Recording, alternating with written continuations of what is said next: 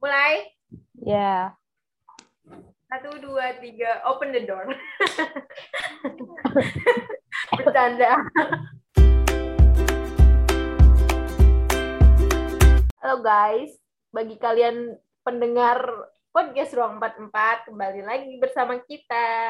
Di sini saya. Dika sebagai moderator dan bersama teman-teman saya. Siapa lagi kalau bukan Ahla, Nida, dan Friski.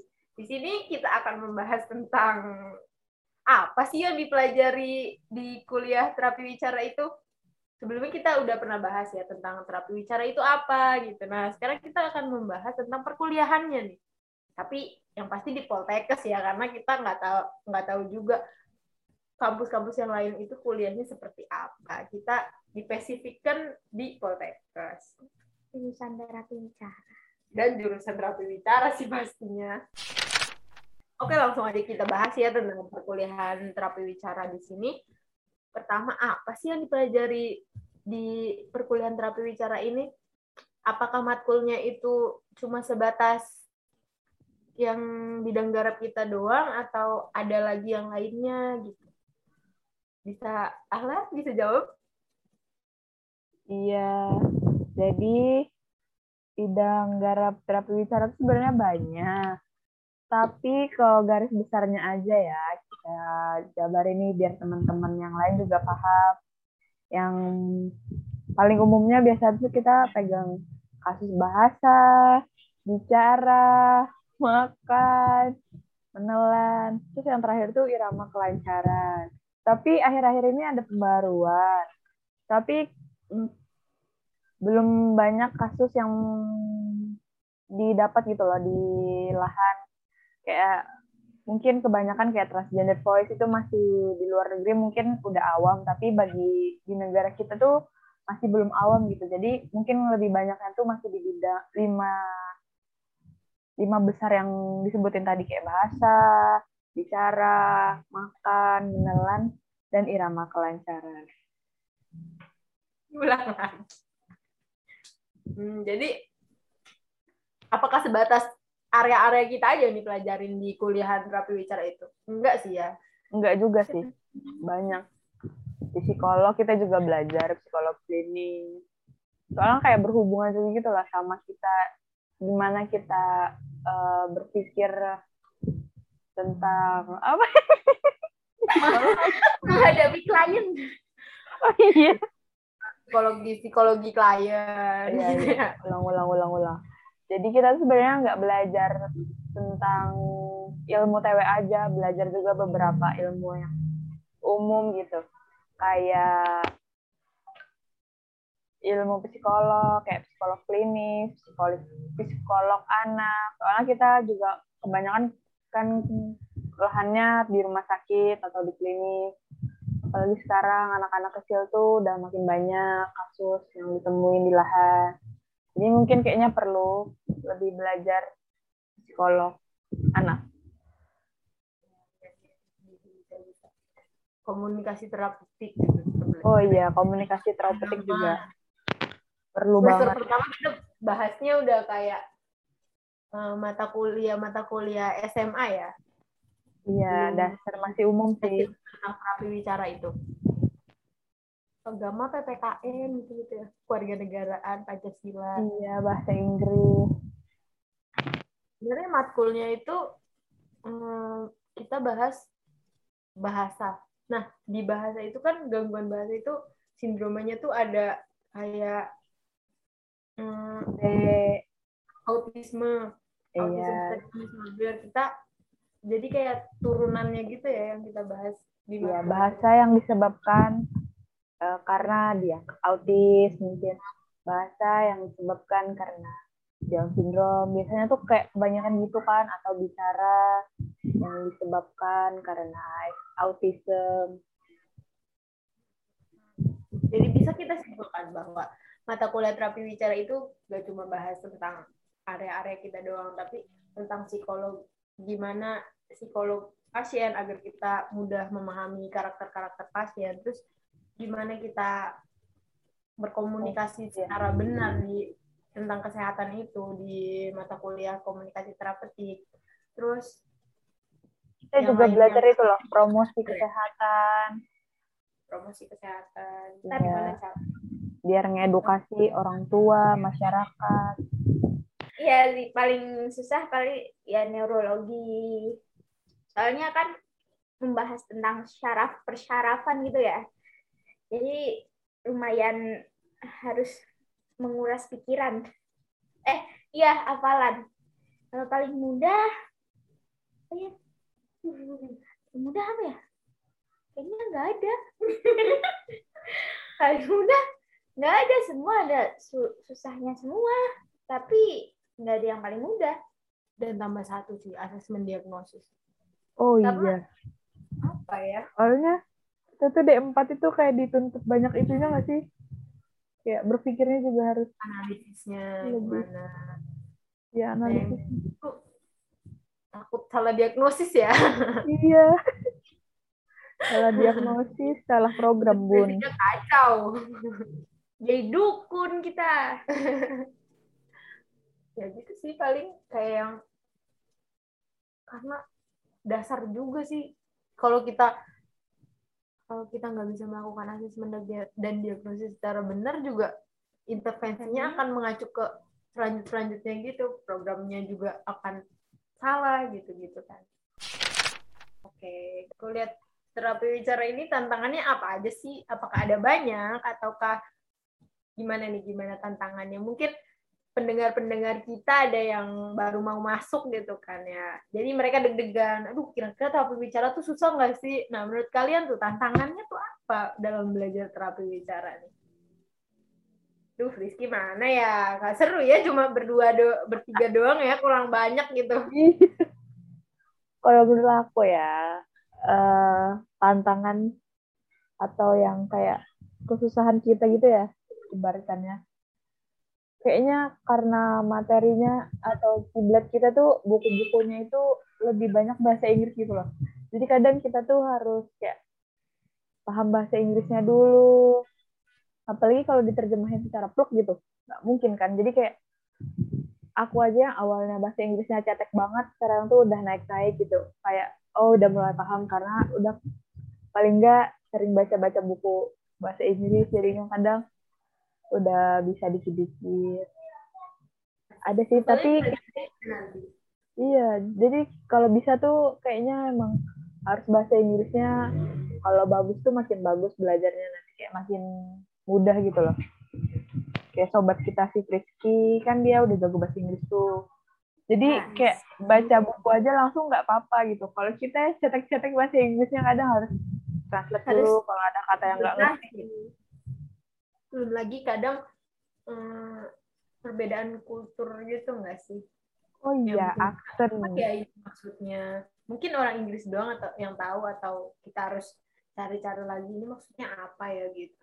Iya, karena bunyi-bunyi yang di bahasa Inggris pun nggak sama gitu loh sama yang ada di negara kita Indonesia.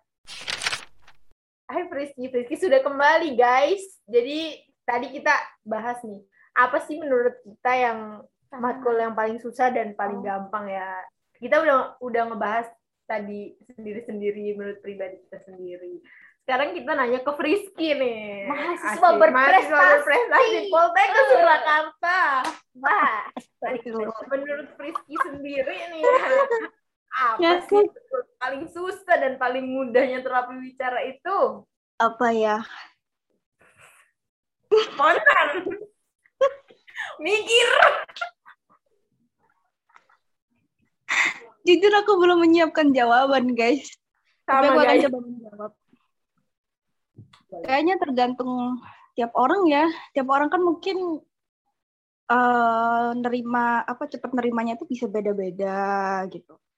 Ada yang mungkin lebih cepat diajar sama Pak Hafid. Eh, sebut merek nggak apa-apa ya.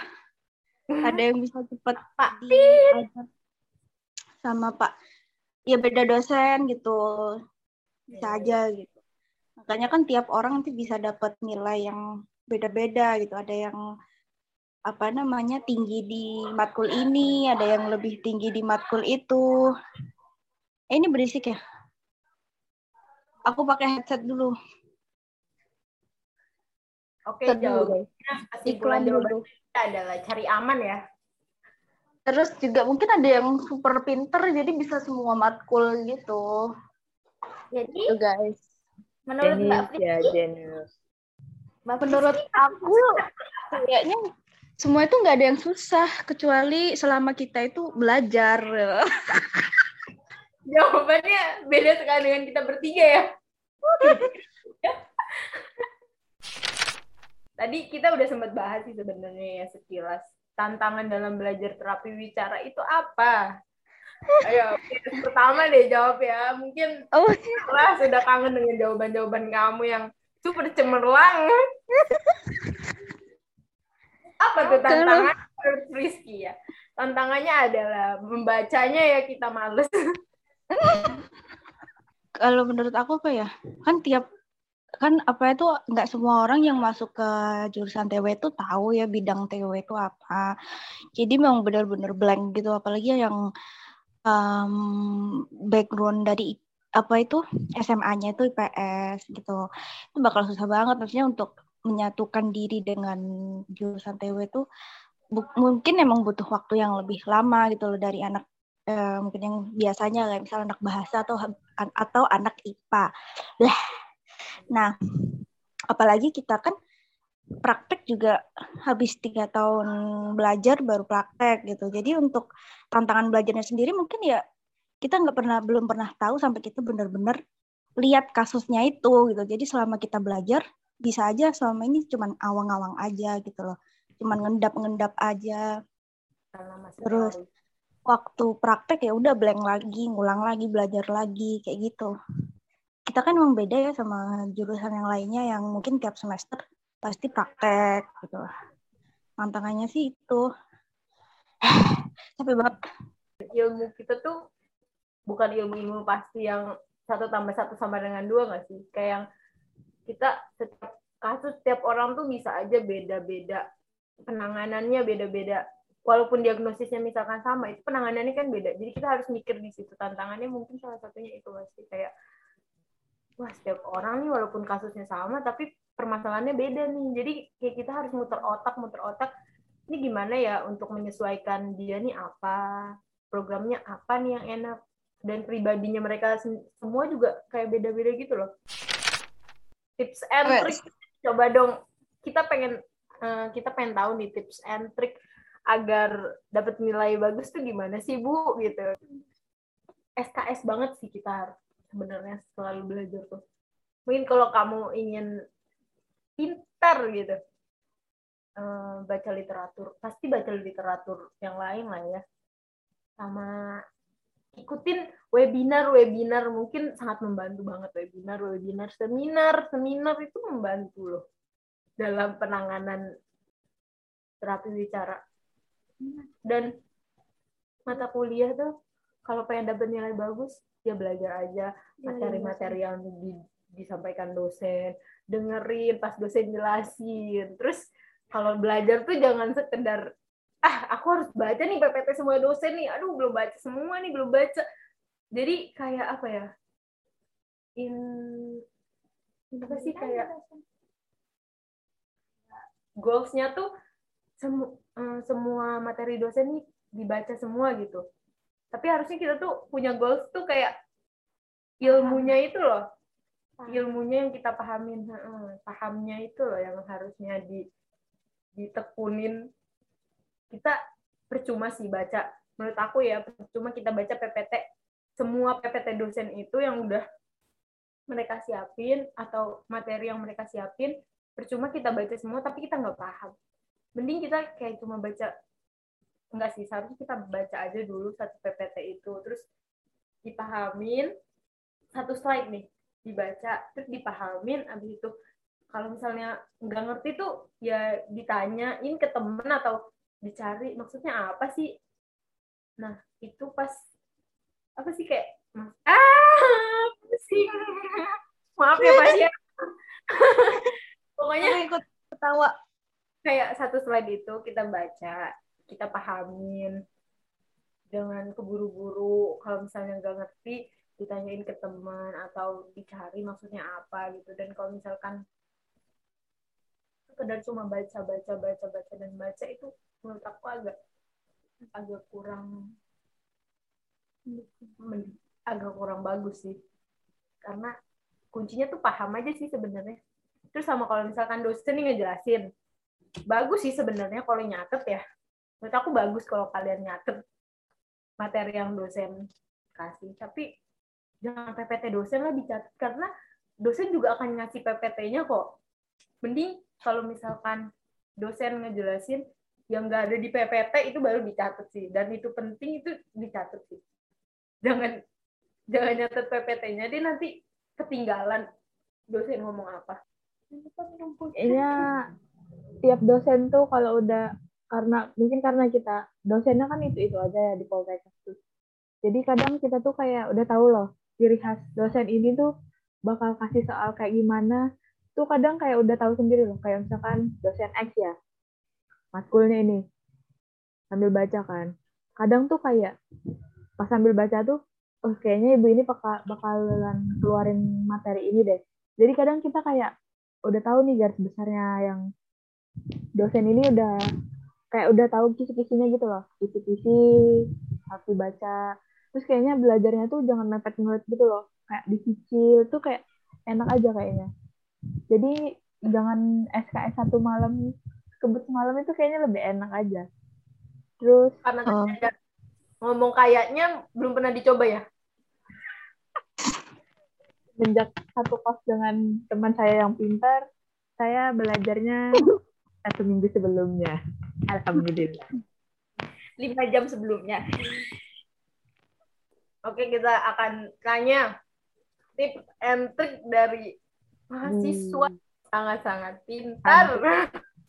Jadi sangat santuy guys. Wah, Soleha, Alnida, As-Soleha, As-Sujudi, Az-Zikri, Al-Hajjah. ya bagi Allah Nida belajar itu adalah pagi-pagi hari satu jam sebelum masuk kuliah. Apa yang dosen bilang yang menurut kalian itu penting. Terus eh, kembali lagi kayak tergantung tergantung dosennya sih kan ada yang bikin soalnya sesuai dengan apa materi, ada yang bikin soalnya berupa cerita. Ya, nanti supaya dosennya pas Selama hari ini tuh tesnya dosennya itu yang soalnya bentuk cerita. Ya, kita harus memahami masalah-masalah yang terkait dengan matkul itu. gitu. jadi yang pertama itu harus memahami Ya, yang pertama yang kedua itu kita harus cari teman-teman yang pintar dan mau berbagi lah ya intinya sama jangan lupa kita tanya-tanya ke kakak tingkat ya enggak Rizky chatnya kok gitu? Aku ter terjengang yang ketiga itu kita pinter-pinter aja ya kayak dosen ini nih gimana gitu. Pahamin dosen. Mungkin ada dosen yang ah ini mah kayaknya pahami apa mau dosen. gitu-gitu. Kasus-kasus dipahamin juga tuh dosennya ya teori-teori. Ini mah kayaknya teori-teori deh. Jadi kita perbanyak baca teori praktek-praktek kasus-kasus kita. Banyak-banyak baca-baca analisis atau intervensi gitu ya. Terus yang keempat jangan lupa berdoa. Episode kali ini kita sudah selesai membahasnya. Tapi kenapa sih ya kita tuh baru upload sekarang? Kenapa kita baru nge-podcast lagi? Kenapa tuh karena sedang sibuk praktek ya. Wow. sekarang masih praktek ya Ya, praktek kedua praktek pertama emang lebih daripada praktek kedua sampai kita podcastnya di praktek kedua enggak juga sih, tapi mungkin penyesuaian dari yang di rumah saja tiba-tiba praktek dari jam 7 sampai jam 2. Wah, kaget ya Kaget. karena Ya. kaget itu jadi kita libur dulu gitu mm-mm. Ya, udah nggak ada yay. oh my god Ya, nanti kita insya Allah membuat podcast tentang suka duka prakteknya. Ya betul. Mantap, Ditunggu aja ya suka dukanya praktek itu apa, tips and trik biar biar praktek kita lancar tuh bagaimana dan Cari rumah sakit yang bagus. ya bisa kita cari rumah Nanti sakit. nanti dekat. Oke, ditunggu aja guys. Mungkin sekian dari kita. Maafkan keabsurd dan kita hari ini. Bye-bye. Assalamualaikum warahmatullahi wabarakatuh. Assalamualaikum. Dalam, bye. See you. Sampai jumpa di podcast